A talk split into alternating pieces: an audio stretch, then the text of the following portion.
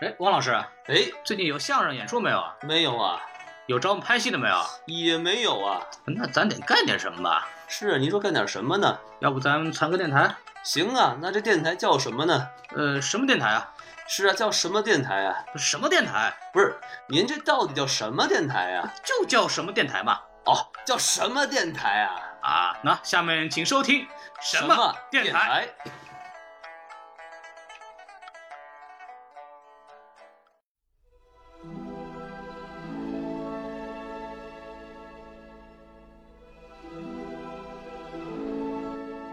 这部它可以说是吸取了正传它应该有的剧情的叙述的元素，然后把前传黑暗的一些元素融合在一起了，然后再加上整个故事的元素本身，它也是蛮吸引人的，所以我觉得还是它是一部很新锐的电影。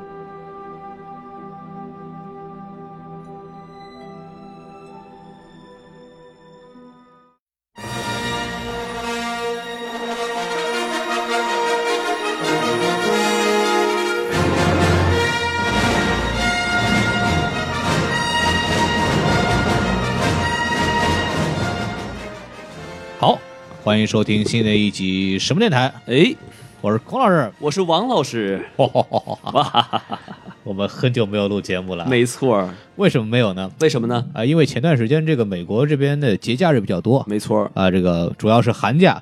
虽然我没有 寒假了，呃但是我还照着寒假那么放。 所以根本就不是我们偷懒呢。对对，其实我们就是偷懒。 哎嗨，实话都说出来了。放假的造成直接问题就在于，就是很多嘉宾呢找不到人。哎你像这个宋元浩是吧，回去了；哎，大老师回去了，对，但是好好歹呢，大老师呢在国内还做了一期节目，但是做出来结果呢就是剪辑非常的 困难，对，因为实在是加一个音频以后就特别难弄，但没关系啊，现在就好了。哎这个学校一开学是吧？盼星星盼月亮，这个大老师和宋老师也就快回来了，对，但是那个王老师就得回去了。没办法是吧？咱们这个过春节还是嗯，要回去浪一把的。对，王老师一回去呢，又得没节目了。但是好歹呢，目前为止王老师还在，然后宋元浩呢也回来了，所以我们正好趁着这个机会呢，我们赶紧录一期节目。哎，让我们欢迎一下低配版西多老师，嗨，嗨，大家好，我又回来了，对宋老师的声音今天很萌啊。么么哒。哎，嗯嗨，今天呢，我们录一期什么节目呢？呃，这是我们之前其实我们看这个电影的时候呢，其实，在寒假之前，我们跟宋元浩走之前一块儿看的，哎结果一直没有录，就是因为要等宋元浩回来。还好呢，就是国内的这个上映时间呢，比美国要晚一些。那孔老师是什么电影呢？呃，这个电影叫什么电影呢哎？就是著名的《星球大战》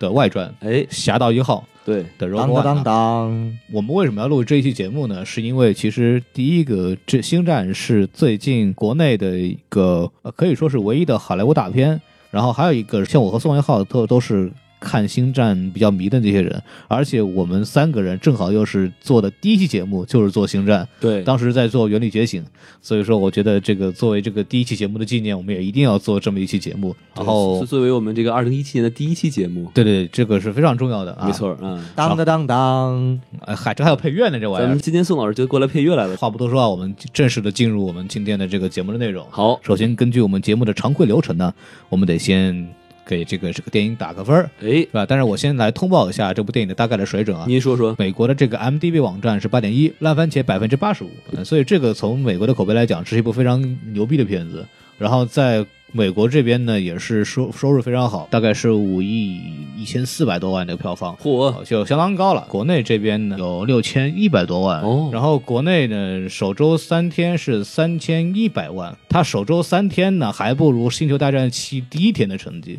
因为过往这个《星战》在国内的市场表现一直不是特别好。哎，其实，在这个《星战：星球大战七》的时候，大概只占全球票房的百分之五点几。嗯，然后今年目前为止，这个《侠盗》这边呢，大概占百分之三点几。所以我们可以看到，是在国内啊，其实这个《星战》的这个粉丝基础还是非常差的。哎，但是星战呢，除了中国之外，像在法国、英国啊这些传统的这种西方市场呢，星战一直保持着这个市场第一的这个表现，所以说这还是一个非常粉丝向的一个电影。但是这部电影呢，感觉就是我看了一些影评啊，感觉其实就是很多人是对很喜欢这部电影的，但是也有很多人觉得这部片子很就很不像星战，哎因，为毕竟是一个外传，然后他讲的故事呢，跟这个星战过往的这个主线故事呢还是有偏差的。是吗？所以说还是很好玩的一件事情。好，现在我们进入观众最喜欢的打分环节。好嘞，对对，然后我们让宋元浩先回答分儿。五颗星的话，我得给他打三三点五颗星。原因呢，首先它是一部非常合格的商业片，这点我是毋庸置疑的。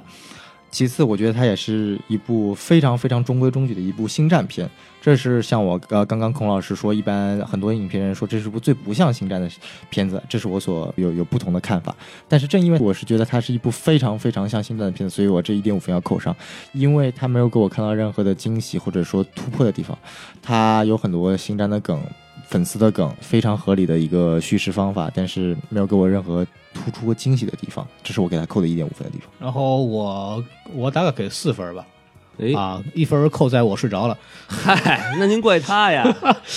嗯我我我，首先就是这部片子，我觉得非常好啊，非常好的在于是这是一部没有《绝地武士》的片子，但仍然非常成功。嗯呃，《绝地武士》大家也知道，如果对这个《星战》有所了解的话，《绝地武士》是《星战》的一个非常重要的部分。按照评述来讲呢，就属于《星战》的书胆，哎， 对，这个就属于核心关键。但是这部片子呢，确实没有绝地武士出现，然后也没有光剑战斗啊，除了后面达斯维达的那一部分之外，就是没有这个互相的这个对打。但是这部片子在星战本身的这个空战上啊，反叛军和风炮士兵的陆地战争上啊，都体现的非常好，而且说说说实话，它比原来的星战系列体现的都要好，所以我在这方面给它一个非常高的评价。然后呃，扣分儿嘛，就是说除了这个睡着之外呢，其实我为什么睡着呢？我觉得它里边有一个很大的问题就是节奏上控制的不是特别好，在前半期的时候过于压抑和暗淡，让人提不起精神来。但是后半程的这个到了空战的时候，又非常的令人激动啊，所以这部片子我总体来说给个好评。可以。然后我们有请著名的王老师的著名的评论，啊嗨，当当当当，新年新气象嘛，对吧？这次对我这个嗯，给给准备分好好数说了吗？哎，没没没没，哎，真准备好好说啊那好好说好好啊说这个呃，豆豆瓣满分不是五颗星嘛？对对对，我给一个啊三点二五颗星吧。你嗨觉得就哎，不是，我不是不是故意耍耍故弄玄虚啊，啊，您就是说说首先我觉得就是三颗星算是一个及格的分数。嗯因为我目前为止我还是没有看过他之前的那些东西，就是你就前前六部嘛，我没看过。就是你没有看过前六部，对对对，就是自打我们第一期节目做《原理解析》到现在为止，你没有看过前六 部，你怎么当的这个主播？打打打一顿，打一顿，打一顿。呃为了保持我这个张森诺的形象嘛，对吧？ 但是但是就是说，呃，但是这次我看完之后，就比上次《园林觉醒》我要舒服得多。嗯就是我觉得，虽然我能感觉到它还是有些东西是粉丝向的，但是有些东西它能让我一个不是粉丝的人能去喜欢它的一些元素，比如说、啊最后这个达斯维达这一出现，哎，然后我觉得哇，真的好帅啊！这、嗯这这几下原力的使用和光剑，对然后还有一个就是它的这个就是结局，嗯，我还真没有想到会是这样。 哦，是哦，厉害了，还能这么弄？呃，我哎们一会儿再说这个结局哎，对对对，所以我说，哎，我这个再给你个零点二五二二五颗星是 吧？嗯，对，那你有什么想扣分的地方吗？就扣分就还是就是有些粉丝的东西我还是看不不啊，就是对就是非粉丝向，对，就是尤其是他出了一堆就是呃这些人物之间的关系啊，然后他的这些身份啊，然后尤其嗯我不知是哎我我不知道，然后尤其是最后那些用 CG 做做出来的人，嗯，就是我根本不知道他们是谁，除非是你告诉我。 嗨，你这话出来被人打的，你知道吗？对，好，我们那个说大概那个大概的评论先讲放一边啊，然后大概我们把这个故事再介绍一下。像王老这种，因为他没有看过《星战》，然后也没有看过六部曲，其实这部片子对你原对原著的依赖性还挺高的。哦，是吗？你就想是这样子，这部片子讲的是个什么故事呢？就是在如果我们看过《新希望》的观众，嗯就是 New Hope，这是那个《星战》的第四部曲，说是第四部曲，实际上是时间上来讲是拍的最早的一部 OK 电影是一九七七年的这个《新希望》这部片子出来的时候呢，因为《星战》的一个非常著名的一个特色，在很久很久以前的宇 宙。之后那个蓝色字母会有一个黄色的那个字母往前哎飘的那个、是吧？对对对就会讲这个前情提要，前情提要里边有那么两句话，就讲的是在这个反叛军的这个一支特殊小兵的努力下，成功的从帝国的基地里基地里边偷出了死星的设计图，哦然后交给莱娅公主，然后莱娅公主要找到传说中的武士奥比王，然后怎么怎么样，我靠这是那个前期提要。这是新希望的前期提要不，是，这四十年之后还能对上这 个，对，就是为这个了有点对厉这害个。了。他就这部电影讲的就是这个故事，就是这么两句话的这么个故事。当时他们说就是要拍一部《星战》的外传嘛，想不出什么故事，然后他们主呃那个负责人就说想不出什么故事啊，再把电影看一遍吧。然后就打开新希望看了五秒钟，哎，这个他上面不是说有个队伍要把这个东西交给莱娅公主吗？没拍过是吧？来，就他了，就他了 ，我靠，就是这样，这也就是这样，这部电影才成型的。对，确实是这部电影就讲了这么一个故事，然后就给大家大概介绍一下大概是怎么来的这么一个事情。所以这部电影非常难拍，因为它承前启下，就是它承的是这个前传三部曲的最后一集，一直到正传三部曲的第一第一集的这个中间的故事，而且结局都已经设定好了。啊这，个反派小队偷了，牺牲了自己，把这个东西偷出来。他们的任务很明确，这个电影毫无悬念，就是就是规定的非常死，你的任务只能干这么件事情。然后你，但是他们把这个东西拍出来了，但我就觉得很奇怪，就是那三四十年前，当他们看《新希望》的时候，他们读这个第一行这个字的时候，说：“哦，有一群小分队偷了个图纸。”哎，他们是谁呀、他们不会有人去想这个问题吗？嗯，可能当时没有想过这么多，就是哎有呃抽抽出来了，好，接下来就讲接下来的故事了，就没有再去思考这个黄字到底当时好讲吧，哦他也没有拍出来这个怎么偷的，是吧？就直接就对一一笔带过。新希望的第一个镜头就是接的那个我们刚刚这这部电影的最后一个镜头，就达斯维达冲进那个主舰里边去找这个莱娅公主他们，哦，就这么一个完全就是承接的这个镜头，所以就没有讲那个之前的事情。呃，所以说啊，当然这个东西我觉得可能跟卢卡斯自己的这个想法有关系，因为他当年写的时候是六部曲一气儿写完的，嗯哼，呃，写完以后呢，就是说那我一块儿拍吧，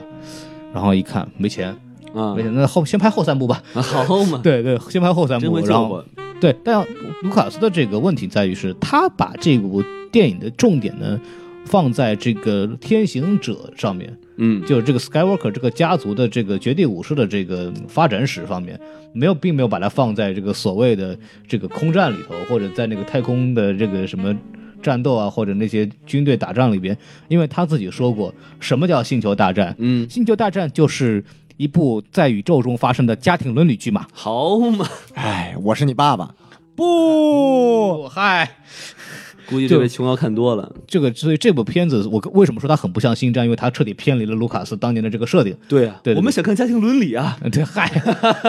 这个故事就讲的就是所谓的一个姑娘，这个姑娘呢是设计死刑的那个总科学家的女儿，哎，然后在这个机缘巧合下面，带了一帮人冲进了这个帝国的基地，把这个死刑给偷出来，然后传输给了这个反抗军这里。大概主线就这么一个故事。然后这个主线剧情说完了，我们再说说这个人物的问题。像刚刚王老师刚不是说这个问题吗，就是他每一个人物其实说白了就是不认识。哎，而且其实这部电影里边其实确实有一个很大的问题，他确实没有把这些人大概的背景给介绍清楚。对，所以大概我就是在这儿，反正做电台嘛，然后查了一些资料，给大家大概讲一讲，别的细节的就不说了，大概就介绍一下这支小分队的主要的人物吧。好嘞，啊，首先是这个这个女主角啊，秦厄索，这个女孩的扮演者叫 Felicity Jones，大家应该看过一部电影叫《万物理论》，嗯，呃，这个是讲那个史蒂芬霍金的瘫痪史，哦，这部电影呢是小雀斑主演的，他拿了奥斯卡的最佳男主演。呃，这个剧里边演他的老婆呢就是这个 Felicity Jones，然后她也拿了奥斯卡最佳女主角的提名。哦，没有得奖。没得奖，她是演了这部这个星战片的这个女主演。这里个剧里边，她那个父亲呢叫加伦厄尔索，就是我们一开始看到的这个吃人的汉尼拔拔叔啊。哦，他是个明星啊。还有就是《奇异博士》里面那个眼睛密集恐惧症的大反派也是他演的。哦，然后剩下的还有一个机器人啊，这个机器人呢就比较逗逼的，就不介绍了。嗨， 然后还有一个人索格雷拉，这个就是那个黑人，就是吸着吸着这个呼卡，哎，呼卡呼我卡这，个吸着吸着这个痒啊，哎动不动吸痒的那个黑人，这个人非常好玩是什么呢？这个人并没有之前在《星战》的正史里边出现过，嗯，就是说《星战》电影里面并没有这么个人，但是在《星战》的动画片儿《克隆战争》里边，他曾经在第二集的出现过三集吧。哦，这个人就是当年的一个星球的反抗机器人，因为当年克隆人战争是共和国军队，就是他们是克隆人，嗯哼然后打那些所谓的这些机器人，嗯哼，就是反派就分裂主义的机器人嘛。他是机器人啊。不，他不是机器，他是哦去打那个机器人的一个星球的一个游击队队长。哦，对，然后后来因为帝国把共和国推翻了以后，他又成为了一个非常有名的反帝国的一个一个游击队队长。嗯，你就想到他是一个切格瓦拉，好嘛，对，大概那个感觉，一个极端的这个游击队长。就是对他，他和那个反叛军是一伙儿的。理论上是一伙的，但实际上又不是一伙的。又他在这个电影里面不就说他是个格外的极端分子，跟反叛军之间也没有很好的这个建立很好的信任。但是就说跟呃反叛军不是敌对对对，站了一个同一阵线啊对，但是可能在立场上有点有所分歧。 ，OK，啊，大概就这样一个东西。当然，说到这个索格雷拉呀，我们必须得讲讲，就是他这个人呢和盖伦厄索的关系，就是和这个里边拔叔演这个角色的关系，这个在电影里边也没有讲。这两个人是这样子的，就是克罗尼克电影里也看到，他跟他的上级这个塔金总督呢，非常的不对付，特别塔金总督又把死刑的这个项目的这个领导权力给从这个克罗尼克手里拿出来，所以这两个人一直非常的不对付。然后克罗尼克呢，为了往上爬呢，也雇佣了一名叫哈斯奥比特的这一个走私者，想把他这个人干掉。结果这个哈奥比特啊，到底还是比较聪明，就被塔金策反了。然后反而就帮着塔金来监视这个克伦尼克。结果呢，这个奥比特啊，一看这个克伦尼克对克对厄索这一家居心叵测，然后突然就良心发现啊，觉得这个这一家太可怜了。所以说呢，就是当这个盖伦终于知道说他这个研究成果啊是被他的他的好哥们儿给用作这个武器的时候，就联系联系这个奥比特啊，就说能不能把我们带走啊？我们看这不行得逃啊。然后奥比特呢，就安排他的战友这个索格雷拉。这个黑人来帮助他们一家三口从帝国首都逃到别的地方去。所以说呢，这个索格雷拉就和厄索这一家人呢建立了这个长久的关系，包括到后来这个厄索，这盖伦厄索托孤把女儿交给他。其实这两个人，这两个人之间的关系呢，有这么一层的这个历史在里头。还有一个就甄子丹演的这个啊，这个人叫大家可能在这个、呃听的时候没听明白，这个人叫什么呢？这个人叫齐鲁英威，一听名字就知道他是个山 东人。好 嘛，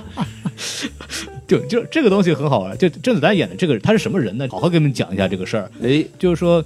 这部电影的这个核心点呢，就是讲这么一个死星。死星的这个能源能量来源呢，就是这个凯波水晶啊。凯波水晶呢是这个制作这个《绝地武士》的这个光剑的材料。嗯，嗯，死星呢用的这个技术呢，就是这个利用这个水晶的继续能量的这种技术。这个技术呢是谁来做研究呢？是女主角的这个父亲。他爸啊，我再确认一下，啊就是这个制作死星的材料和制作光剑的材料是同一个材料是吗？呃对就哇，就这么牛逼这个能量块是这么一个材料。哦，所以这就是为什么涉及到帝国之军队要占领那个叫捷达星球， 捷达呀就就是那个女主角遇到甄子丹他们的那个星球，啊，哦，所以说其实死星就是一把巨大的光剑。就是哦光这剑、么理解光剑能量嘛。就是甄子丹这个人人物呢，他这个定位呢是这个星球的晶体的守护者，嗯，就是他们呢就是所谓的原力敏感者，但实际上他们又不是绝地武士，他们没有受过绝地训练，啊，但是他们又其实他们也是能感知到原力的那一批人，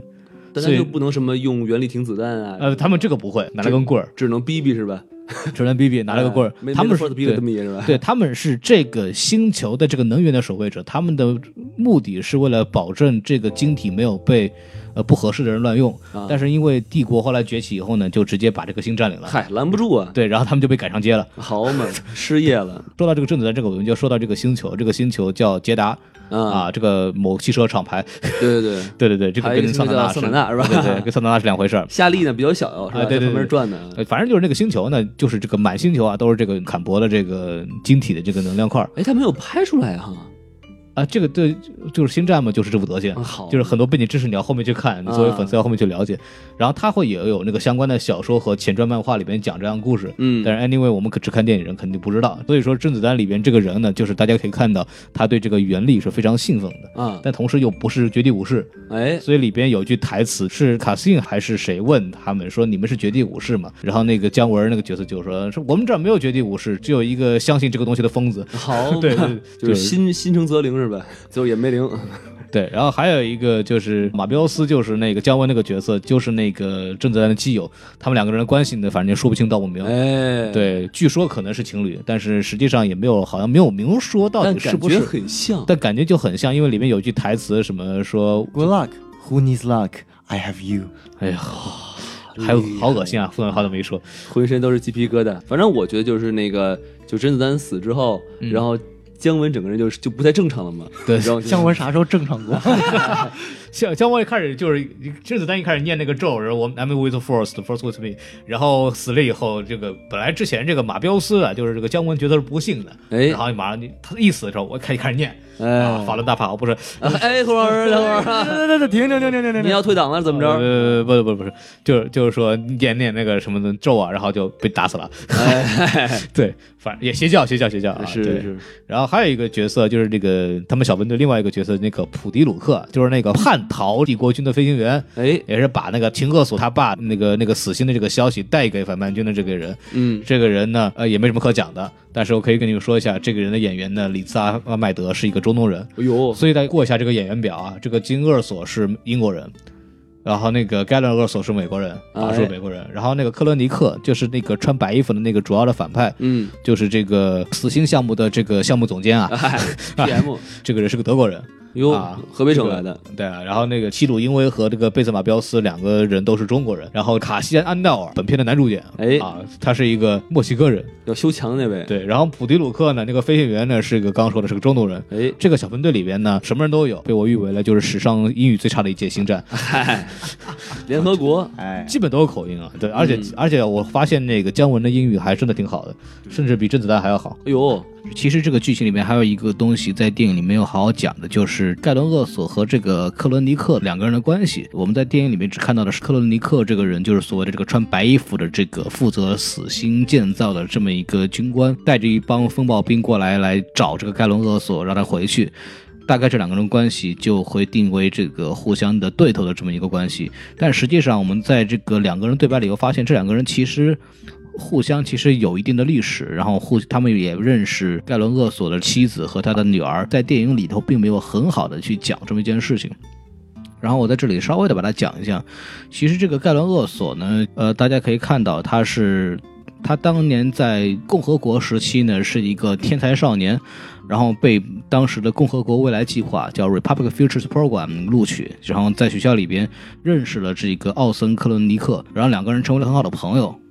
然后毕业之后呢，克伦尼克呢进入了这个共和国工程兵团，然后开始当这个一个建筑兵，监督了很多大型的国防项目的建设。在他的帮助下，这个盖伦呢也会成为了这个应用科学研究院的这个客座教授。然后他的主要研究方向呢叫结晶学和能量增强技术。所谓的结晶呢，就是捷达星球里边盛产的这个凯铂金属。嗯，这个金属呢，也是绝地武士光剑的主要的能量来源。然后，当那个克隆人战争爆发之后呢，这个克伦尼克少校就被秘密的选入了共和国战略咨询室和特种武器小组，担任这个协调员，就开始负责了这个死星那个超级激光炮的开发。当时盖伦呢就开始负责研究这个能量浓缩技术，也其实也是死星激光炮开发的一个非常重要的这个技术关键。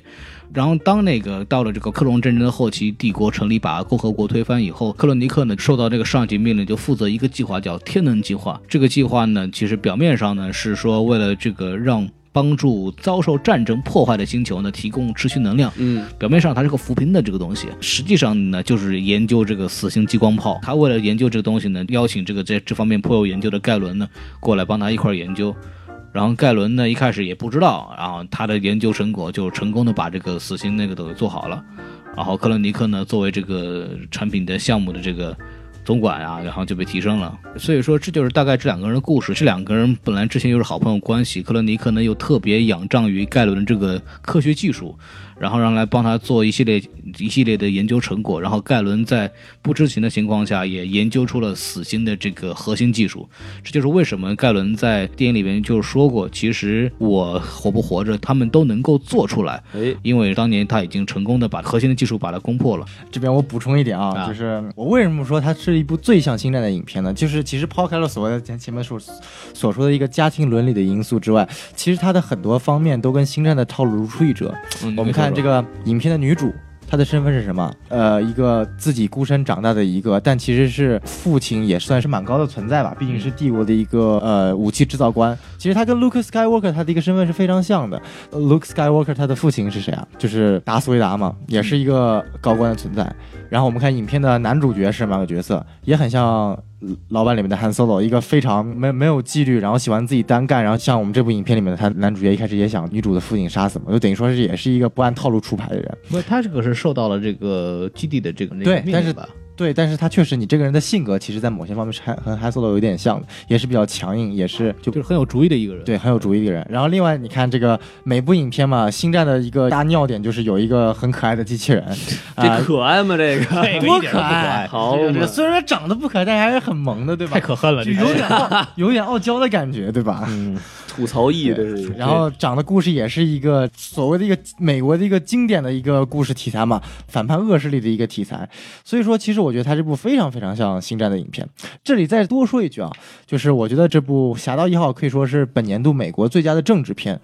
怎么说呢？应该这么说，这部片才拿应该拿嗯奥斯卡，因为它政政治极度正确。我们看啊，就像孔老师说的，这个演员里面有谁啊？英国嗯人，我们说的白人嘛，哎中东人、墨西哥人要被赶出去修墙的，哎黑人是不是那个？还包括是残疾人，哎然后呢，中国人、亚洲人、黄种人，哎还是同性恋，哎嘿，哎，对吧？然后，然后打的是谁啊？嗯，一票白人。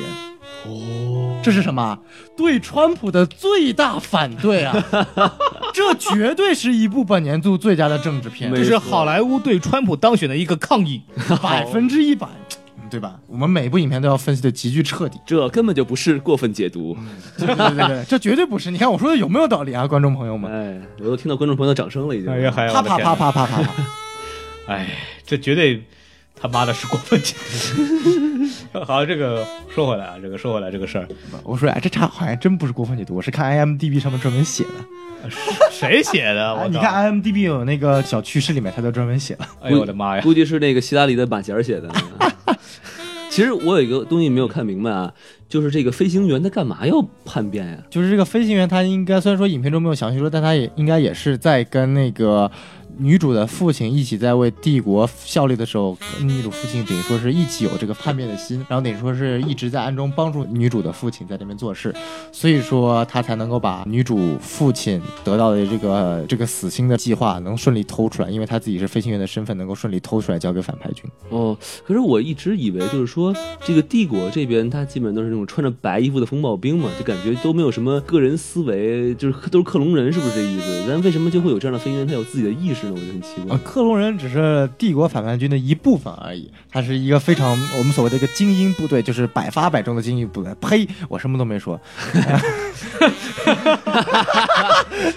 这是这是一个梗啊！嗯 不我来我来说，就我来接回来，就是说，刚刚王老师这个问题是这样子的，就是首先我们要从这个风暴兵的构成来开始说，嗯就是首先风暴兵的早期构成肯定是克隆人，嗯为什么？因为当年的这克隆人是当年那个就是所谓的帝国的前身，就是银河共和国的唯一部队，嗯哼就当年他们是从那一个星球里买了这帮克隆人去打这分裂主义的那些机器人的，嗯哼，所以这是唯一的部队。就他们理论上应该就是没有二心的，对吧？呃，没有二心。然后听我讲啊，因为当年买的时候，其实上买这个东西是一个阴谋，就是嗯所谓的《星战》的前传三部曲一直在讲的问题，就是这个皇帝。所谓这个西斯皇帝是怎么从一个议员一步步走上这个推翻银河共和国的这个道路的？啊哈其实就是埋了一个梗，就是当年买这个军队啊，人家以为那是一个绝地武士未雨绸缪买下来的， ，OK，实际上发现呢，那个绝地武士其实是受了那个西斯的这个指示，然后去买的这个东西。嗯表面上是为共和国养了一支军队，实际上呢，里边暗植了一条命令，就叫 Order Sixty Six，就是那个六十六号命令，这是那个星战里面非常有名的一条命令。什么 OK 命令呢？就是反水。哦，到了关键时刻的时候，大家看过前传肯定就知道这里关键时候，然后那个皇帝就会跟那个指挥官下命令说执行六十六号命令。啊，因为之前是绝地武士带着那些克隆人去打那些机器人，就快赢了，怎么样？绝地武士他们的领袖跟着他们一块儿战斗的啊哈然后突然就是说下达六十条命令，那个克隆人马上反水，从背后开枪把绝地武士干掉。哦，就在那个双击六六六是吧？对，双击六六六，哎，就就就双击六六就就死光了。就是在那个《星战前传》第三部《西斯复仇》里边有这样的很多的镜头，哦，我想起来了，各种绝对武士被被被对，各就种从背后开枪被干好掉。嘛然后他当时前一秒还以为他们是那个什么，后来就把他们杀死了。问题在于就是这是一个强制在那个他们那个克隆人脑子里的命令，嗯就是不能违背的这个命令。对，所以这些这些克隆人成为了这个帝国风暴兵的主要的力量。为什么这些人那么强呢？是因为这些人是从那个著名的赏金猎头波巴费特，这个这个波巴费特是这个星战里面的经典人物，好耳熟，是是戴个盔甲那个人对，吗，戴着头盔啊，那个，对头盔那个人，就是这个波霸，就是他特别帅，但是实际上在里面那个没有什么出现过。后来莫名其妙的他死的特别特别的郁闷。嗯后来星战的那个粉丝很多人都不干，就觉得说这个人死的太窝囊了，要要求重拍或者干嘛。啊， anyway，这个好像这个东西是放一边去，就是他们是从一个精英的那个赏金猎人跟来那个克隆出来的，所以说个人战斗能力非常强。 OK，这也是为什么当年能打赢克隆战争的一个非常重要的那个东西。但是到了后期，首先是制造那些克隆人的这那个星球呢，已经帝国给整个灭掉了，因为怕有人再造这个军队来反对帝国，嗯哦，所以他们就把它灭掉了。那那么就说明这个克隆人啊，后继无人。哎那只能是越打越少啊打老到后来龄化了是吧啊对，老龄化，一个是老龄化，一个是越打越少。都去跳那广场舞去了是这吧？嗯还还不至于的，都死在 路上了。后来坐公交车啊，抢不过公交车位被人打 死了。啊、对，但这些人呢，慢慢的就要不退役，要不就是战损，然后就死掉了。嗯然后后期呢，就会从其他地方来去招募这些士兵。哼，哦，所以我们会看到，在《星战七》里边，就那个主那小力黑人，那个小黑人就是风暴兵的一员，就是就直接回答你为什么说他们没有思想，他们就有思想。嗯哼那个小黑人就是里面最大的体现。就他们其实是个正常生产的人类，对，是吧这，些人就跟那些所谓的那个克隆人是两回事儿了。嗯哼，就是他们就哦不是那个彻底的那种服从命令为天职的那些人，他们一定会有自己的思想在里面。哦就是他们有一定几率忽然良心发现是吧？哦对对，所以以说他们就跟那些人是不一样的。就是 OK 刚回答这个问题，但是扯得很远，大概大概讲把这个星战的整个这个风暴兵的这个历史给讲了一遍，嗯哼，大概是这么一个事情。博学多才的孔老师，给掌声！啪啪啪啪啪啪啪啪啪啪！我还自己给鼓鼓掌了一下。哎，对对对，多不要脸啊！你瞧瞧。把这个东西讲差不多，然后我们可以讲讲这个电影的亮点吧。然后我先说啊，然后你您说们可以慢慢补充。就像我们刚刚在这个剧情介绍里边讲的，它成功的补足了《星战》系列非常大的漏洞，也是我们几十年来一个非常大的疑问，什么呢？ 就是死星这么强大的装置，怎么就被 Luke Skywalker 的两发炮弹给直接炸灭了？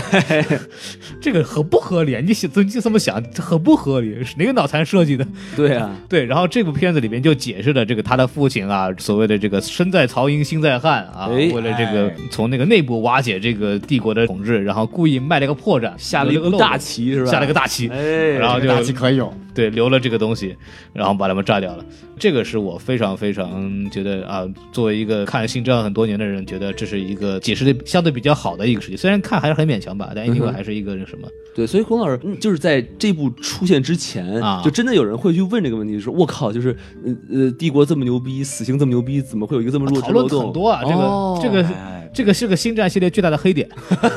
就是这么强的一个设备，为什么中心这个核心就这么下来就被找到，就嘣就嘣一下，这个中心的核心就被找到，就被破坏掉了，这实在是太不科学了。啊哈，对，因为这个在那个正传三部曲的第一部《新希望》里边，那个结尾就是 Luke Skywalker 开了辆飞机，嗯然后发了个炮弹，把这个死星给炸了。当时看的时候，我们都觉得这个他妈一一定是个巨大的 bug。啊哈，这个故事相当于补足了这么一个解释问题啊，对，但是其实还有个 bug 没解释，啊这个这个《星战七》里面那个怎么又那么一下就爆掉了呢？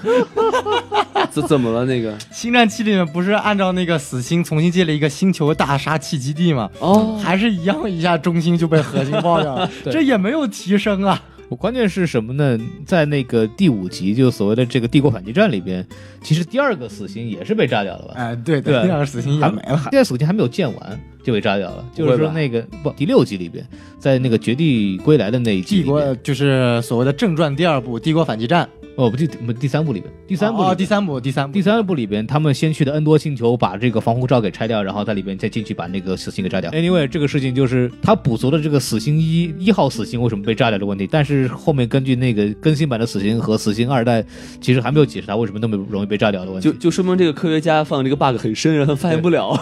我们只能说这个科学家弄完以后没有人会 修，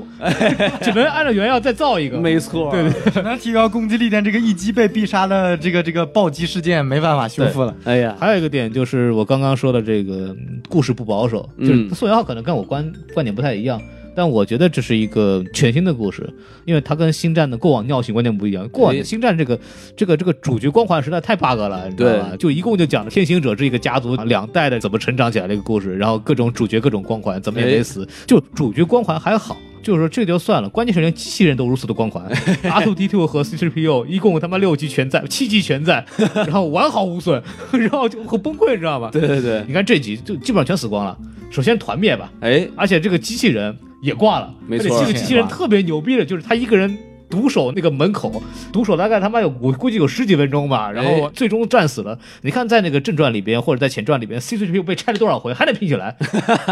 这就不对吧？这个地方对对对，这个东西就很崩溃。但是你会觉得这是人，这帮人是一个人，他们不是就是所谓的这个天之骄子红二代啊，哎我们就天人就不行了，你们打他们打不死我，只会喊同志们向前冲，怎么也死不了那种。他们这帮人呢，真的就是很草根、很普通的一批士兵就。有他们会死亡，他们会去牺牲，然后他们会为了他们的使命做他们应该做的事情，然后他们面对面对强大的敌人的时候也非常恐惧，嗯，这个是我们之前在星战电影里面没有看到的一个地方，对这是我觉得非常好的地方。对，你们还有什么说？这个我觉得这个确实孔老师这边说的也要有道理，但我觉得有个问题在于，就是嗯以往的那个星战，它毕竟作为一个多部曲，身为是一个所谓的一个完全主角来说，它是肯定是不可能让他死的。对，当然期间也有这个类似于快死的一个情节，包括汉 Solo 被冷冻，嗯然后包括 Luke Skywalker，然后手被手被砍断，然后其实都是有这种类似的遇到。主角遇到危险的情节，也不说是完全的高大无上，因哎为总不可能让他真死吧？啊，当然这被被呃冷冻，好像说是憨 solo 不想演了。这这我就不大清楚了。对，我听说是他不想演了，说说能不能把我弄死或者把我怎么样，让我不要再出 现了，然后就把他冻上了。然后后来怎么说，又谈妥了，又过来演，好像据说是这 样。这这我不大清楚，但是至少在影片中体现出来的是这样，因为你看，包括现在我们所谓的一个新三部曲里面，汉 Solo 已经死了，然后莱娅公主肯定也死了，至于原因待会儿再说吧。然后，然后这个 Luke Skywalker 估计也快死了，所以 说，你也快死了，哎呦我的妈呀！哎呀！所以说盼着这人好啊，怎么就快死？要给新主角让位嘛，对吧？哎呀， 然后这部影片为什么大家都能死嘛？因为首先它这个故事本来已经设定了，一开始在多年前，四十年前，卢乔治卢卡斯已经设定了，这对已经是死死绝的。 你们被钦定了，你饿死了。哎，而且这本来就是一部《星球大战外传》系列中的第一部，没有所谓的一个续集存在，所以说它是必死无疑的。当然了，确实跟以往《星战》有种不同感觉，就是更加黑暗、更加真实化。我们可以看到《星战》里面的你喜欢的人物真真切切的死的一个场景。但是其实，在这一点，我觉得有点做的不大好的，就是嗯有些人物死的场景让我觉得死的还不够脆，不是不够全，就是死的哦死的特别傻，死死的特别快，甚至死的特别傻，就让没有 get 到的时刻。尤其我觉得甄子丹说白了就是为了死而死。对，为了死而死。我同意，我同意。嗯其实我觉得很、很多的一点，其实甄子丹他这个角色可以刻画的非常详细，他是一个想要成为绝地武士，但是始终没有成为绝地武士的一个存存在。但他的死，我觉得是可以让一种另外一种方式成为一种所谓这种在在死之前成为一种绝地武士的感觉。但是他这种怎么体验死的？我说绝地与我同在，我与绝地同在，就一路往前冲了。哎，然后拿到这个东西之后，然后就被炸死了，就特别特别的突然。你没有在这个人物的死身上看到这个人物的非常突出的一个点，你没有因为这个人物的死而感到感动，这是我觉得对这部影片做的还欠缺的地就方。说白了就是什么呢？就说你你对原力这么深信，到底灵还是不灵？ 就是你过去你说没死啊啊，挺灵的啊，一个一一弄完挂死了，哎，我说灵还是不灵？我这个请向我们展现信仰的力量吧！碰死我了，死掉 了。然哦后，这个嗯，你说对，所以我说你看其他几个角色，这个姜文也是莫名其妙的救了一会儿，然后被炸弹炸死了。然后那飞行员也是莫名其妙在飞机里面被炸弹炸死了。对，而且这两个人的死法特别的像，就是扔过来一个雷，看了一眼，嗯， 为什么呀？然后这个老黑，老黑是自己就我也不知道为什么他就不想走了，然后硬生生的埋了一个 flag，然后自己就在在大灾难中死了。老黑呢，这个可以理解。老黑是因为实在是，第一是他这个人呢本来就不行了，就哎，全身基本上也没什么人，没什么人人的部分在里头了哎，还需要老吸氧是吧？呃，看也不行了。然后还有一个就是，他是从克隆人战争到现在的一个一个凡人，然后他一直作为游击区的这个领袖，一直这么打下来。然后他在这里边，首先他妹妹在那个克隆战争中死掉了。啊哈，然后部分原因是他的责任，但具体大家可以去看《克隆战争》的那个动画片儿。他因为这个战争失去了太多，哦他已经厌烦了，他已经觉得反正就是、哦、好吧，差不多了，就死吧。对，就是确实根据这个人物的他的这一个人物设定，他这个死是理所应当。但是你在看电影的时候，他没有任何的前情提要，这个人物出现了也就十分钟到二十分钟，没嗯有给一个观众留下一个非常深的印象。所以对甚至我可以说，这个这个角色给我留下印象是。不好偏于好多于好的，他没有给嗯我留下很多正派的印象，所以在他在死的时候，我感觉不到任何的感动或者说是伤心，他感觉就是个小傲娇。对，就死了就死了。我说，哎，就这个死，他的这个死没有任何意义，对纯粹只是因为了群戏人太多，少一个人多少付点钱，就好嘛，赶快死呗。少一鸡腿儿。哎，对吗？我当时第一反应是，这老黑一定是一个英雄联盟的玩家， 人在塔在，死了。 哎，他对是这样，就是感觉是这样，就是根据我们编辑理论啊，就是在哪儿的时候得出一个什么东西，比如这儿这儿该死了，得死。嗯到那个最后的时候，这帮人嗯理论上世界要团灭啊， 哎就，还现在还不死，赶紧全死了。 对对，就是这样子，就还是那个比较的硬，对说白了，对就是就说白还了是大家写写把它写死就是的，这是写法不够高明。对，这就是涉及到这个这部片子我们很多人说的诟病的这一点，就是人物其实很多，然后但是都没有讲明白， 对，甚至动动机都没有讲明白。比方说，很多人问我说，为什么这个这个山东印度啊，山东印度像哎呀话 吗？ 西鲁印度啊，哎 对，就是说为什么要帮他们是吧？这没有理由啊。但是我得给他们讲，从这个这个凯波这个水晶开始讲起，他们的身份怎么怎么样。他们对刚我刚听你们讲了一大堆东西，讲完以后他们说，哦，原来是这样。那电影里为什么不讲呢？请看导演导演剪辑版。这我说没时间。对，这就是说粉丝像，就是像我们这样的人，可能是为了想搞明白，会去查这个人是干嘛的，他以前涉及到什么故事，他要跟星战的部分哪部分连在一块儿，然后怎么怎么样。但是，呃一般的人看电影的时候，他不会看这些东西，然后就觉得我哦操、莫名其妙。对这，是所有的粉丝电影的一个很大的问题吧？嗯，对，怎么在粉丝和非粉丝观众里边找到一个平衡？我觉得这部片子这方面其实做的不够好，因为对人物太多的情况下，他没有把人物的动机，每一个人物的动机讲得非常清楚他。估计觉得反正都会死是 吧？对吧何必呢是吧？只有女主演她的动机是非常明确的，她一开始是为了找她的父亲，后来是为了让她的父亲的努力不要被白费，对然后才加入反叛军做事情。她的动机非常的明确，她的人物转变也非常的好。这是唯一一个在成长的人，其他人基本都没有什么其变化。他人就没感觉出来对他们干嘛，虽包然括我男主就是一就是帮反叛军呗，然后嗯就是该干啥就干啥，对啊就没有什么所谓的一个人物对人物说到成长，反叛军在里边，其实我还有个特别喜欢这个电影的一个点，就是它是真正是活生生的塑造了一批就是反叛军的真实形象。这个跟我们之前我们小时候看很多所谓的这个地道战啊，这种这个所谓的这个游击队啊、铁道局队啊这种对所谓抗日神剧也好或者怎么样，人物非常的扁平化，反抗军就是好人，嗯然后日本鬼子就是坏人，反抗军里边都特别牛逼，然后哎都非常兴得起，然后就打败日本帝国主义怎么哎怎么样。嗨，这日个本人比较只会说巴格利亚路是吧？ 对对对，说实话，就是我个人不是很喜欢星战的一点，就是非常的儿童化，就是绝地武士就是好人，西斯就是坏人，然后谁谁就是坏人，就是非常的扁平，就谁就是谁，非常明白。太然后你简单不了需要。除了拉纳金这个主角的这个变化之外，其他的人的那个脸谱化其实非常严重。对，然后非常人物形象非常的经典，但是又非常的脸谱化，就不够复杂。但这部里边就把这些反叛军里面写的非常像人，因为包括在正传三部曲里边的反抗军，其实也是把它做一个纯正面，哎一帮英勇为了人，为了反抗帝国，终于后来胜利了。对，但是在这里的反抗军里面，他们就描写到了反抗军首先也会耍诈。就比方说，那个一开始这个男主角就把他的那个线人，因为这个行动不便，容易被抓住，然后加上意志不坚定，把他干掉了。哎，哪一组他？那一组他，来自这个然后这个当时把他带掉的时候，我都傻了，这是反叛军干的事情吗？ 真的把他做掉了，这是第一个让我觉得哦，这个不跟比跟我们想的不一样，对啊，你这个浓眉大眼的人也也会杀人也会叛变是吧？啊？对，然后他们当那个秦厄索就是带回他的父亲的消息说，我们这儿有一个蓝这个死刑蓝图有漏洞了，赶紧来啊！这个把这个漏洞抓住以后，我们就我们就成功了，是吧？哎这个死刑就可以搞掉了。然后他们不信，你瞧瞧，然后开始讨论说啊，你说的这个对还是不对啊？说不定是不是是不是那个那个那个帝国给我们的圈套啊？哎呀，这个事情我们军里人很少，过去以后是不是得不偿失啊？哎，就是里边会有各种讨论，然能后逼逼，最关键的是什么呢？就是一般来说，我有这种讨论的时候，一般女主角或男主角会慷慨激昂的一段演讲，哎告诉他们我们这个啊，听我的，我们就是我们就牛逼了，站在道德的制高点，我们就成功 了。对，然后下面的观众就马上就开始继续拍掌啊，哎就是开始就行动了。结果这部片子呢，一点不按常理出牌，女主角喊完以后还说啊，我们 不去。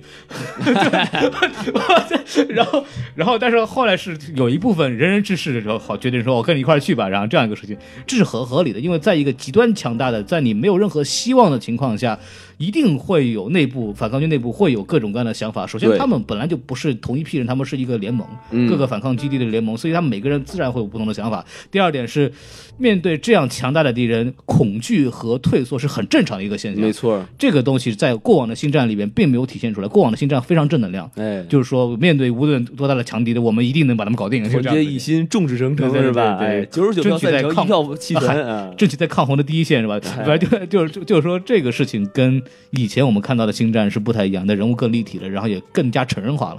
对，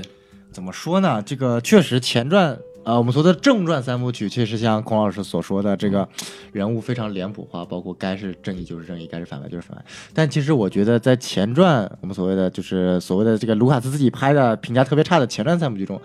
我看到感觉反而是有更多更多的这个所谓的一个人物的一个曲折，因为等于说我们可以说前传三部曲等于说是整个星球大战整个世界的一个堕落化的进程嘛，嗯不管是我们所谓一个男主角安纳金堕落成达斯维达，然后包括整个我们所谓的一个政府，它这个 republic，然后也成为了这个帝国的，包括成为帝国的走狗啊，大家都在堕落。西斯领主他的这个定义其实应该，我不知道我对不对，其实他就是堕落的绝地武士，嗯，是不是有这种说法？呃，好有一像部分是的是对吧好像是的，对。像那个前传三部，我记得那个克里斯托弗里演的那个演的那个也是绝地武士堕落靠成杜西斯，库，对，杜杜库也是从绝地武士堕落成西斯的一个一个存在，所以我觉得就是，当然啦，为什么前传评价这么差，就是因为它过多的搞在这方面，在剧情的本身没有很大的出处，所以我觉得这部它可以说是吸取了正传它应该有的剧情的叙述元素，然后把前传黑暗的一些元素融合在一起了，然后再加上整个故事的元素本身，它也是蛮吸引人的，嗯所以我觉得还是它是一部很新锐的电影，但确实，呃，除了这点之外，我跟孔老师的意见基本上是相同的。我稍微说一下，就是前传，其实我不认为它是一个很立体的电影，是因为他们就是好人变成坏人，就是他本来就是好人，就是纯好人，然后他们变成了坏人，像阿纳金这样的人。嗯但是这部这个《侠盗一号》里面更体现的就是人性，作为一个好人，人性里面本身的懦弱和他的缺点，啊明白这个是我觉得是星战里面没有的。它里边呢就是绝地武士，就是英勇无畏，怎么着都行啊，对嗨特别牛逼，然后突然变坏就变得特别凶狠，嗨，那这个，但是这里边就把这个小人物的这个真情实感和他们的畏惧给拍摄出来了，这是我觉得剧里边人设做的更好的一个地方，跟之前的星战系列的电影来说，就这个关于人设，我有一个问题特别想问一下，你给说然后说就说，呃，这个姜文和甄子丹这两个角色啊，啊，他本来就是两个亚洲人吗？还是他们就是说难听点啊，故意为了吸引中国票房而加入这两个人的呢？我两者都有。啊哈啊、我觉得首先第一点是导演自己说的说法，就是这个星战啊，本来就是应该什么样的人都有。啊哈这个在过往的星战里边也是也是各种各样，有黑人，有白人，有干嘛啊，的。对，对，就是星战本来啊，特别像你看这一集这次的《侠盗一号》，真是什么人什么人哪儿来的人都有、对啊。，但你可以找韩国人啊，你可以找日本人，对不对？那为什么偏要找这两个人呢？所以我就说两者都有嘛，肯定是有中国市场考虑。这个我觉得一会儿我们再讨论这个问题。但是我觉得这次首先在星战的这个星球为季度这个标准来看，有个把中国人很 正常。呃，第二点是。呃，很多星战的设定和它的哲学观念就是来自于东方哲学和东方文化啊的，所以说有两个中国人无可厚非，而且我一直认为应该有几个中国人的绝地武士，但是一直没有出现过，我不知道后以后会不会有，可能会有的。嗯，对，呃，这个我觉得还是非常合理的一个一个做法，嗯哼跟一般来说我们的呃强行植入中国面孔那边还不太一样。对，啊哎至少对这次没有出现这个蒙牛牛奶啊什么的，那嗨啊，没有用 QQ 是吧？ 就不错了对，。对对实在是很难插入进去啊。就是那个那个最后传输那个呃死星的那个网图传不上去怎么办？用百度网哎盘呀！呀，哎呀，你这密室多长？ 啊快别提百度网盘啦。嗯 对，然后还有一个我特别想说的就是团灭啊，这个让我之前是没有想到的，哎，全挂了。是因为他在这个之前那个《新希望》里边的这个剧情解说里里边，并没有说他们全死完了，哎，呃，这但是只是说那个，因为莱娅公主在第四部里边确实讲过一部，就是有一批人付出了生命的代价，给我们带来了这个信息。对，但是我没有想到的是，这是一部没有主角光环电影，竟然团灭， 就是全死完了。一点都没有。搞笑的是什么？因为我之前我们看电影看的比较久，因为刚上映的时候我们就看到现在为止有点远，所以说就算我看了两遍也看忘得差不多了。关键还睡了两次，嗯对，是睡了两次，我真是看两次都睡着了，然后情节都忘差不多了。后来我就为了这个专门下载了一个下载版的，就是那个枪版的对啊、，我不是说没花电影票钱，我花两个两张电影票钱看的啊、还是那个不能枪版啊，但是支持大家去影院观看。对，啊对对对，就是先说一下，就是我为了做这个节目，所以又看了一遍枪版的。然后那个枪版的这个最搞笑的点是什么？就是到那个里边那个男主演和女主演两个人抱在一块儿迎接这个星球的爆炸的时候，那个枪版的这个人专门打了个字幕，What the fuck they die？我操，他们死了！字幕都忍不住了。幕都忍不住了，说这是什么电影啊？主角没有主角光环的电影。 就死光了，我靠！然后这个看的我说，哎我去，这个有点意思啊，全死光了。哎，其实你们能不能就是题外话啊你们能瞬瞬间想出一个就是这个一个电影所有人都死光的电影？我能想到一部这个整部影片就一个人，然后这个人 死了，这个电影叫《活埋》。呃，其实那个八恶人有点像，嗯，对，八恶人并没有，就八恶人最后只剩了那个、啊对那个哦那个黑人，昆汀的电影一般都是死 光的，对对，昆汀电影很多死光的，没有吧你？像第一部那个《落水狗》全部死光，第二部那个低俗小说除了黑人之外也基本上全都死光，哦，对，然后那个像《无耻混蛋》。除了布拉德皮特之外也全部死光。啊，对，然后那个杀死比尔，除了比尔，这不除了女主之外也全部死 光。对，而且说实话，基本上像像比方说像《无耻混蛋》里边，其实真正的主角并不是布拉德皮特，嗯，但是真正的主角死掉了。这倒是，这倒对，是，而且像我刚刚说的《八恶人》，《八恶人》也是昆汀的一部作品，最近的一部作品嘛。然后里边也是就没有说都死，就是一屋里面八个人并没有全死，就是还剩两个，就是那个就是 Samuel Jackson 和他的另外一个那个白人的那个警察两个人倒在血泊当中啊，并没有死完，但是也快过去了。两个人读着林肯的信笑了起来，但好是最嘛后的结果应该如果没有人来救也是死掉的。啊，这也是一个全体覆灭型的这个 这个这个这个， 但是这都个比较结局少见的，其实感觉对，比较少见了。然嗯后哼看，但是这种东西确实给人确实给人一种额外的力量在里头，让人觉得、嗯一种幻灭感，让这部戏的结局会更加的打动人心吧。对，因为是说说到底，这是一个悲壮的故事嘛。嗯，对对对。说到这里，说一下这个，就是一部所谓的一部 IP 大片啊嗯，哼它就是绵延这么多年的，这也是《星战》的一个非常好玩的地方，就是它里边会有很多致敬的梗，或者是埋了很多东西彩蛋在里头。哎，比方说他们会用一些经典重解说的重现啊，或者是一些方法，比方说我们的两个机器人是吧？从第一部到第七部一直在这待着，包括连这一部都其实都出现他们背影。星战有很多大量的就是把老演员或者老的角色重新搬上荧屏的这么一个事情，对，像这部其实也是做了大量的这样的工作。哎，大家看过《星战》的人肯定都跟我们一块儿能想起来这帮人，比方说这个奥加纳议员，王老师不知道啊，我不知道对，奥加纳议员在《星战》的前传和正传里面出现过，他是反抗军的成立的那个创始人之一，啊，然后也是莱娅公主的养父。哦，就是当年在这个《星战前传》里边，最后面西斯复仇之后，因为阿纳金成为了这个西斯武士，他的一对儿女啊，天赋异禀吧，以后肯定能作为反抗帝国的这个有力武器。啊哈然后两个人分批被带走，像那个男孩就被那个奥比王带到阿纳金出生的卡通因星球，然后成了陆可天行者。嗯哼，然后那个女儿就成了个雷夜公主，是电影里他出现了吗？这个出人现了。就是有一个男的说了一句话就走了，哦，好吧它，里面说了一句，就是说我们需要一个强有力的伙伴。然后那个奥加纳就说啊，我认识一个人在哪里哪里，他就说到奥比旺，哦啊去找绝地武士去了。对，他就影射到了莱娅公主后面的那个任务，就是去找奥比旺去帮他们做这些事情嘛，引出了正传第一部的这个剧情。嗯然后这个奥德兰议员这个演员叫 Jimmy Smith，他演的所有他出现的星战电影里面的这个角色，哼，哇，对，而且看上去并没有老得很厉害。主要是活得长，还有就是那个商家杜拉斯，就是那个长得跟鱼一样的那个那个反抗军那个司令，就是哦，对这个鱼头，这个角色在正传三部曲和第七部和这部片子都出现过，还有在那个《新希望》里边，最后的那个大战是他们开着飞机炸死星星嘛，啊哈，然后里面牺牲了两个飞行员，就是一个是红队的领袖和金队的领袖，就是嗯 Gold Leader 和那个 Red Leader，、这些这两个人在那个《新希望》里边是挂掉了。啊，牺牲了，但是他们在这部电影里边那个时候还没死，然后还活了下而来且，对，而且用的是他们当年的素材做出来的。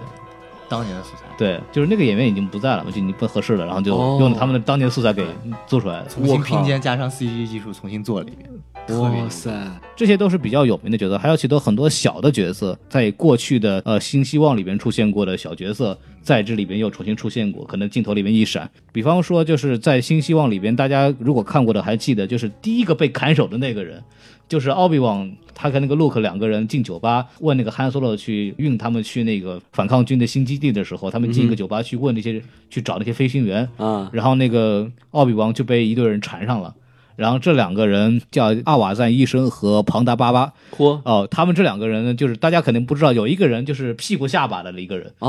呃，，这这个大家可以回去看这个《新希望》里边确实出现过，这两个人当年也找奥比王的麻烦，后来就被人砍手了。这两个角色呢，个这部电影里边也出现过，啊，在一在那个捷达那个星球上的时啊候，啊在里边出现过，手还在，对，还说还在，就 这，就而而且且女主撞了一下，然后回头还看了女主一眼，就那个时候、哦她就是每次都跟有主角光环的人过不去。对，而且还有其他的很多小角色，呃，包括里边有一个人叫那个 Warwick Davis，这个人在《绝地归来》里边演了很那个什么维基特，然后也演了最早的那个发现雷亚的那个小毛绒玩具的那个伊沃克人，长得跟毛绒玩具那个人。这个人在这部电影里演了一个其中的一个一个游击队长，就演那个黑人的那个手下的一个人。哦，然后就同一个演员，这是当年演一九八几年的那个 那个那个几个角色的一个人，所以它里面哇大量利用，要不就是老的角色重现在一个这部电影里面，要不就是老的演员再去演，所以这是一个所这种大 IP 这个情怀的体现。还有一个星战的致敬梗是蓝奶，就是 Blue Milk。这个东西呢是《星战》这个世界里边的一个一个动物叫班萨的这个奶，这个是银河系里边啊经常被喝的一个饮品，堪比这个蒙牛这个舒化奶啊。这个饮料呢出现过很多的电影里边，首先是在《新希望》里边，就是 Luke Skywalker 成长的那个塔托影星上，他在这个他的叔叔家里边吃饭的时候，就有这个蓝色的牛奶镜头出现。然后这个蓝色牛奶同样在这部电影里边呢，小的秦厄索和他家人一块儿吃饭的时候，也再出现过这样的这个蓝色牛奶的这个画面，这也是一个跟《星战》世界致敬的一个梗吧。其实说这部影片中最大的致敬，我想都不用说了。首先，这俩机器人重新又来了一遍，对，这个 C 3 P 和 R 2 D 2又在这个背景上卖了一次萌。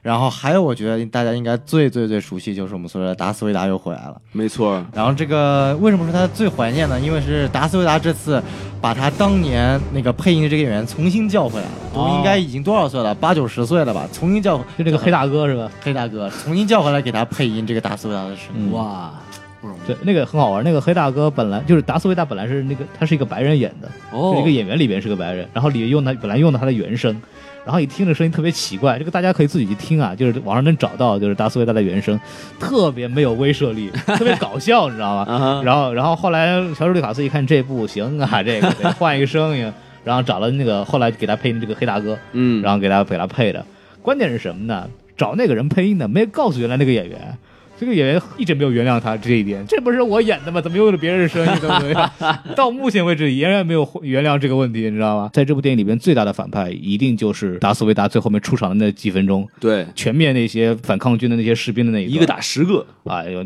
那个比甄子丹还厉害哎，对啊，啊！那一段很帅，没错儿，但是那段很帅的问题都来了，哟就是在新希望里边呢，唯一的一场光剑就是奥比王和达斯维达的这个大战，嗯，一个是风烛残年的老人，一个是全身都是机器的一个一个半半残废，啊，两个人呢，新希望里面打的那个叫难看呀。 嗨，这个乔治卢卡斯给的原因呢，就是刚我说的这个，这两个人都不是什么正常人了，对吧？哎都看着不行了，打难看正常一 点。结果，结果在这个这个《Rogue Rogue One》里边，那个达斯维达生龙活虎啊，那个瞧瞧剑招非常流畅，看着很过瘾，但是跟那个《新希望》里边这感觉就不是一个 档次的人啊，感觉是。用什么用原力挡子弹是吧？然后我操，这个《新希望》里边那个光剑对决实在是太难看了，没法看，简直是。可能达斯维达刚洗完澡刚出来，嗯，哎嗨，带着热气儿呢，然后还有就是我们要讲到这个非常，我觉得这是这部电影其实最大的噱头就是特效。哎，啊，这个特效牛逼在哪儿呢？首先是他们在尽量完完尽量还原这个八十年代这个星战这个风格的前提上，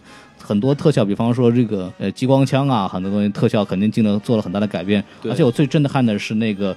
那个长腿的那个装甲那个机器人，这个叫全地形货运步行机，简称 ATACT。又来了一次对，就啊那，个腿特别长的，对对然后是当当年是那个绕几圈在他腿上，让他最后掉下来的那个机器，哦，那个玩意就儿，当时在雪地里面打的那你个。看，就那个小蜘蛛，就是那个复联三里不是复联三，那个美队三里边那个小蜘蛛，把那个蚁人给那个拿拿那个蜘蛛丝给他拴死，把他让他摔倒的那个，就是致敬那个星战的这个镜头。嗯啊，哎对对，对，然后这个长腿的这个东西呢，它当年是拿模型用定格动画做出来的，嗯所以其实威慑力并没有那么大。哼，哎是，对，但是这一次我们就可以看到，从地底看那些步兵，看到从顶上看到那个巨大的这个装甲的时哇候，靠那种威慑力太帅了嗯跟原来完全不是一个感觉。哦这哈这次就感觉这个东西原来原来这么可怕，以前都哎感觉这东西是个笑话，你知道吗？ 巨傻逼走的，你知道吗？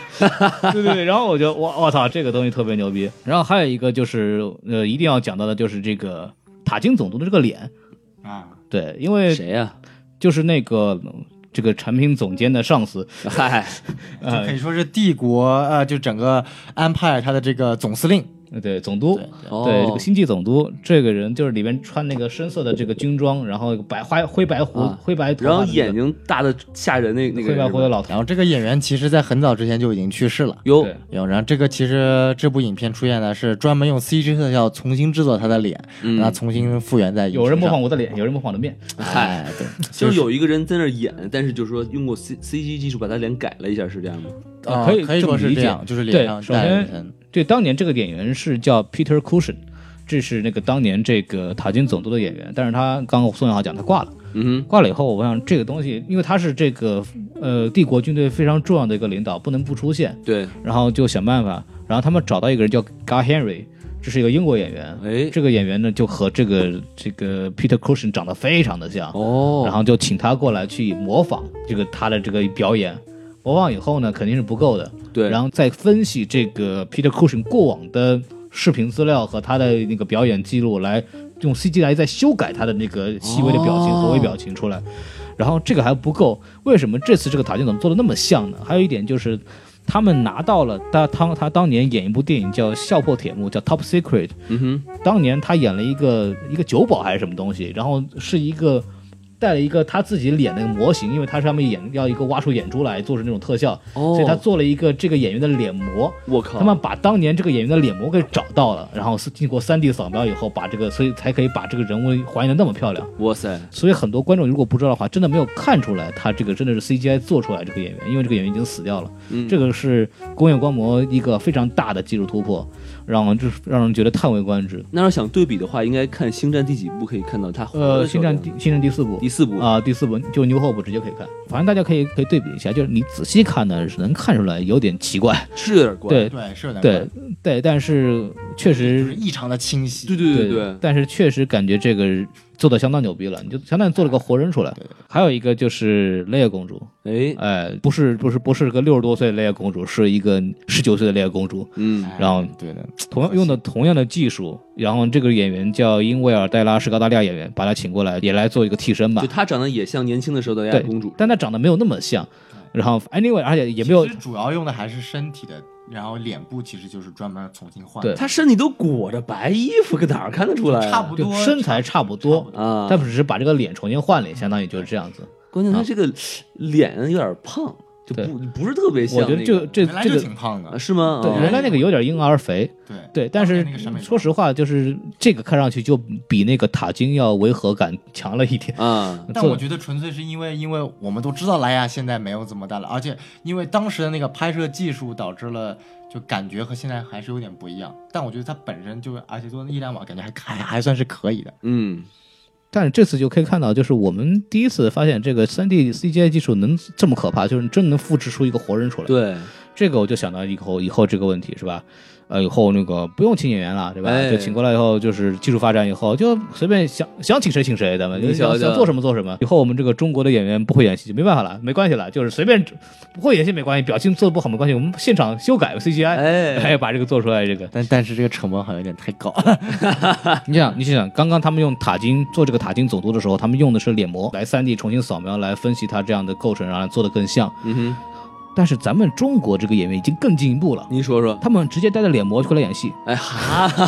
很多这个明星演员啊，就是太忙，哎，档期工作太，满，工作太辛苦你了，瞧瞧，也是为了防止他们累着，粉丝会很心疼的。哎，所以就有的戏呢，就是不演了，或者是我就不出席了，只拍几个特写就好了。你要是实在不行呢，没关系，实在太忙呢，演员这个脸做个脸模，让替身演员带这个脸模去演。嚯，哇！然后我当时看的都疯了，我说咱们这个国家黑科技实在太厉害了，哎为了偷懒什么都干得出来，你知道？关键成本还不是很高， 哎呀，我觉得这个东西，我操，这个东西太牛逼了。美图秀秀那么一批是吧？对，然后说到莱娅公主，其实非常的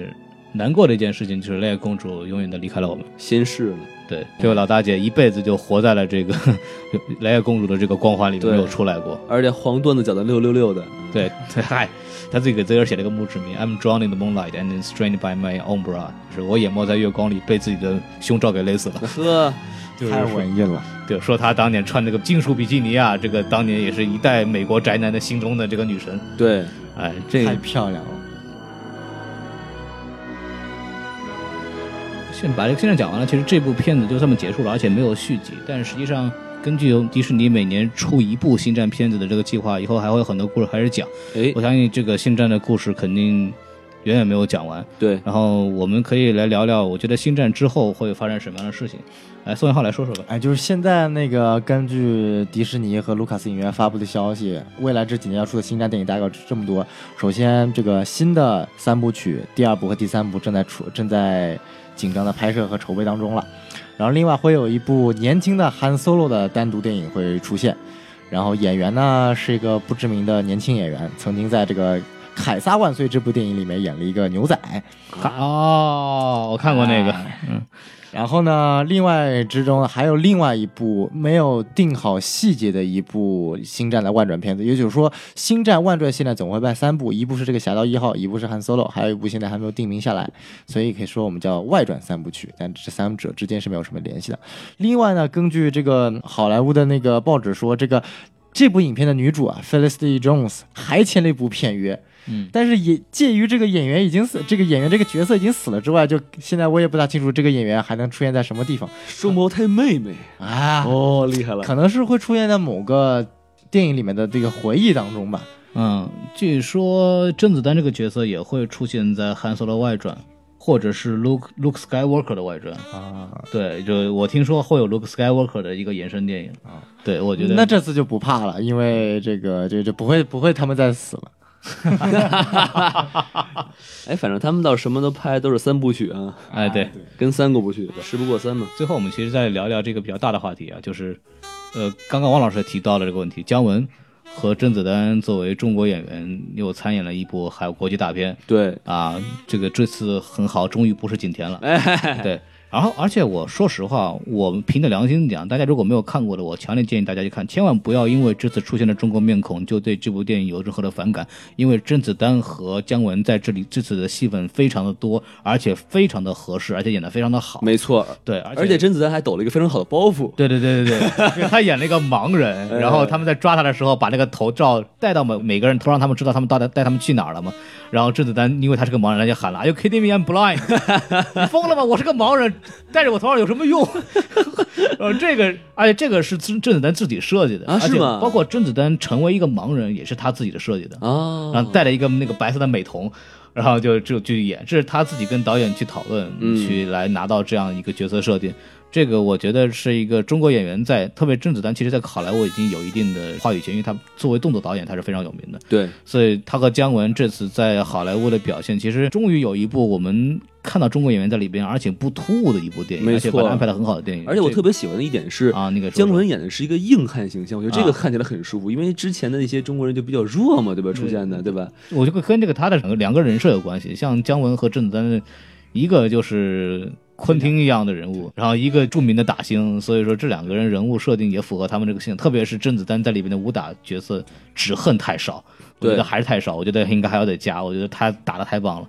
对，有点那个叶问一个打十个的感觉， 对对对对对，拿根棍儿打风暴兵，太过瘾了。啊对，这是贡献了这个，因为我没有绝地武士嘛，所以贡献了里边唯一的一个武打戏。然后看到一个姜文的采访，有一个媒体问他说：“你你以前看过《星战》没有啊，？”他说：“我小时候没有没有看过《星战》，哦，但是我赶上过冷战，嗨，因为有冷战的就没有《星战》了。后得，来《星战》来了就没有冷战了，所以我觉得《星战》比冷战好一点， 特别的没溜，我觉得这个人。哎呀，这这这不愧是姜文啊！这个好冷啊，这个。嗨，哎，我们今天把这个差不多讲到这儿吧，然后哎时间也差不多了。今天很高兴又把宋元浩弄过来，然后王老师走之前给录了一期节目，么么哒。对，哎，然后我们这次告一段落，然后哎，尽量顺便这个我们提前跟这个听众朋友们说一拜一个早年，啊哎，对，祝大家早年幸福。哎话呀，哎嗨，早早生贵子对，对对对，嗨，什么叫早生贵子了？就是啊对对，然后我们会在，因为马上快我们一周年了，说实话，马上两月份我们差不多第过往的星战第七节目大概就在去年的两月份上的，我们可能会做一系列的节目，包括奥斯卡，呃，等大老师回来，然后他们我们可以去做一些关于奥斯卡和的一些预测和专门的节目，对，呃，大家都可以敬请期待一下，欢迎收听我们今天什么电台，哎，也希望大家继续支持我们什么电台哎好，拜拜。啊，拜么拜么。哒。